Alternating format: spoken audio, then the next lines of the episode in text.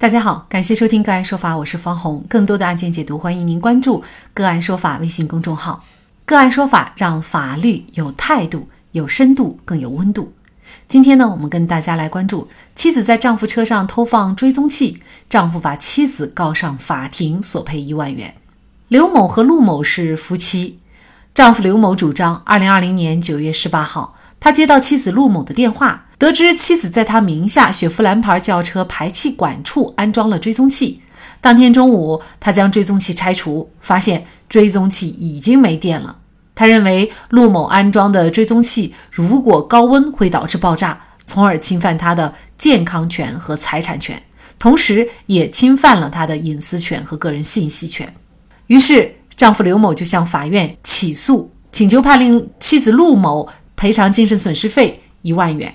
而妻子认为他和刘某是夫妻关系，雪佛兰车双方都有权使用，自己有权知道涉案车辆和丈夫的行程信息，丈夫使用涉案车辆时候的位置以及行程不属于个人信息中的私密信息。安装定位器后，第二天她便通知了丈夫，客观上也并没有得知丈夫使用车辆的位置及行程，主观上也没有侵犯丈夫隐私的故意。妻子的行为并没有给丈夫造成任何的精神损失，不该承担精神损害抚慰金。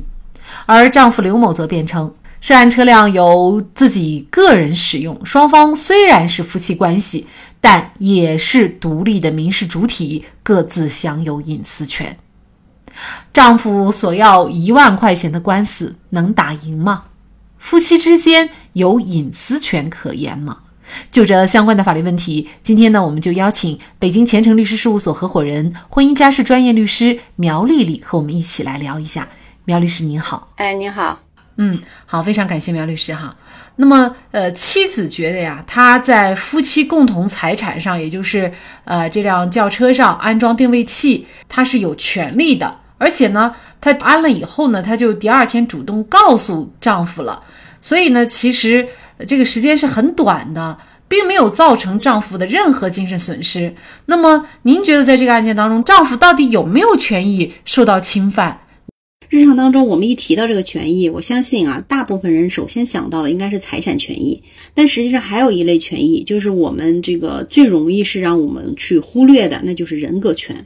人格权其实它包括的内容呢有非常的多，比如说生命权、健康权，我们的名称权，还有一个稍微常见一点就是这个名誉权啊、隐私权等等，这些其实都属于人格权的范围。在这个刘某和陆某的这个案子中啊，其实法院已经认定啊，说陆某侵犯的呢就是刘某的他的这个隐私权。实际上他精神上会不会对他造成一定的这个所谓的这种损失呢？这种损失往往是他不太能够去外化，或者是说我们肉眼能够去分辨的。但实际上在法律上这种看待这种问题呢，就是或多或少的，实际上在精神上还是会对于这个被侵权人他会造成一定的影响。所以在刘某和陆某这个案子当中啊，就是虽然按照他自己的陈述说我就只装了一天，对吧，这个定位器，而且我主动告诉你了，没有对你造成什么样的影响，那我认为站在他这个丈夫的一方来说，实际上这个行为，尤其是这个定位器，我看是装在了是排气管子还是什么地方啊，是还是比较危险的。他这种不太正当的这个手段，实际上对于他的隐私权已经产生了侵犯啊，我个人是这么看待这个问题的。但是这个案子呢，就是两个人的关系比较特殊，因为是夫妻嘛，那很多人就觉得这个夫妻之间似乎就没有什么隐私了。那即便呢是说可能会涉及到侵犯你的这个隐私权的话，你如果是追究责任，那看上去呢好像可能也不会得到法律的支持哈，因为毕竟还是夫妻关系。您觉得这个夫妻关系可以成为不承担侵犯隐私权的一个理由吗？夫妻之间的这个关系啊，它实际上两个人之间确实是存在一个特殊的这个身份关系，它跟一般人之间的那种身份那种关系它是不一样的。但是呢，就是基于这种特殊的身份关系，夫妻之间比一般的人确实是相对的权利会多一些，但是绝对不是说我可以没有边界的去做所有的事情，实际上不是这样的。夫妻身份，那它并不是侵犯对方隐私的绝对的合理的理由，不论是这个丈夫或者是妻子，那么任何的一方隐私权呢，依然它是受到法律的保护，夫妻这个身份不能豁免这个法律的这个违法这个行为。其实说到这儿呢，我想起之前我们是有一个在案子当中，就是夫妻也是闹矛盾啊，处在这个怎么说呢，感情可能也出现了问题这么一个阶段。那也是就是丈夫呢在家里，在两个人已经就是分房间睡了，这个丈夫呢就在这个妻子住的这个房间内装了摄像头啊，对着床装了摄像头，然后被这个妻子发现了之后就报警。对于报警之后的话，然后其实就是警察对这个事情寻求了妻子的意见，没有进行处罚啊。实际上这个行为也当时我记得很清楚，然后就是警察也对这个丈夫进行了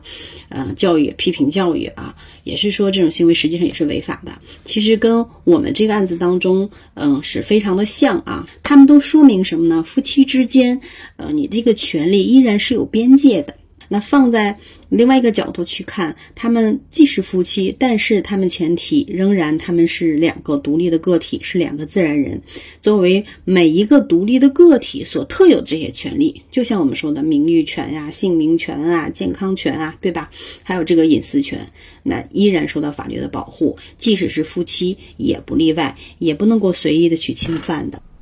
夫妻之间的隐私权，有些时候还有一种常见的就是偷看对方的手机哈。其实这隐私权的范围可能是比较多哈。那通常情况下，夫妻之间的这个隐私权还包括一些什么内容呢？说到这个隐私，那隐私权到底是个什么权利？他说的法律有明确的规定啊，民法典上1032条就规定的隐私权，它就是说任何组织和个人不得以刺探、侵扰、泄露、公开等方式侵害他人的隐私权。那后面呢又也列举了一些，那比如说就是像刚才我们讲的，说你说看这个夫妻之间看看手机啊、这个微信啊等等的，这些可能并没有对个人的这种私生活或者说这种安宁造成一定的影响，还没有达到侵犯隐私权说违法的这个程度上。但是电话、短信还有邮件、传单等方式侵扰到他人的私人生活的安宁了，叫什么，有一些电话他们用这些方式就是不停的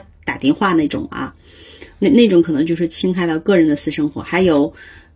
这个拍摄，然后窥视他人的住宅，然后像宾馆房间等这些比较私密的空间啊，因为这个是比较明显的啊。还有这个窃听他人的私密的活动，拍摄、窥视他人身体的私密的部位等等等等的，这些其实就是比较相对典型的一些侵犯他人隐私权的吧。这些其实是我们可能够想到的常见的。那像本案当中啊，既然是说妻子侵犯了丈夫的隐私权，那么丈夫也主张这个精神损害抚慰金，那么具体这个金额要怎么来计算呢？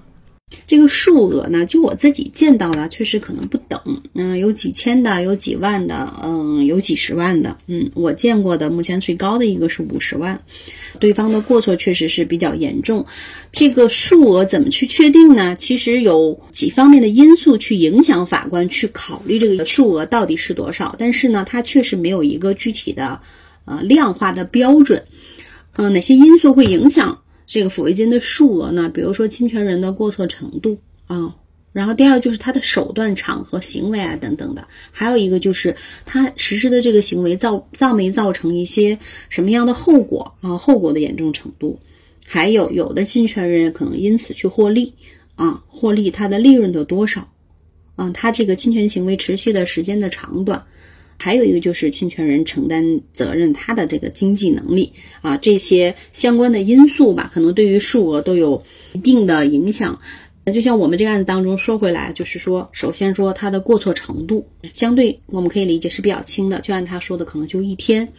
然后手段、场合、行为呢，其实也没有，可能也没有影响到其他的人啊，也没有造成什么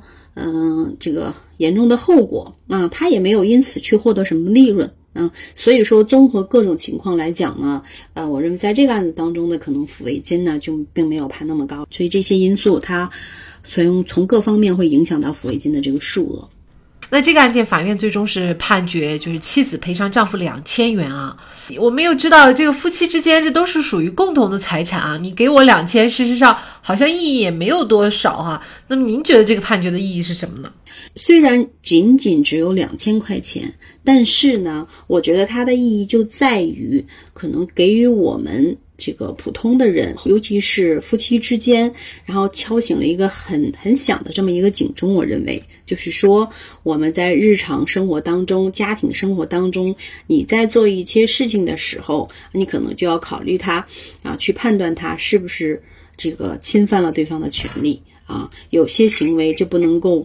这个鲁莽的，或者说去采取一些不正当的手段这个行事了啊。它更重要的一点是，我觉得意义是在这儿啊，是给大家一个行为的标准，告诉夫妻之间有些行为是不可以去做的。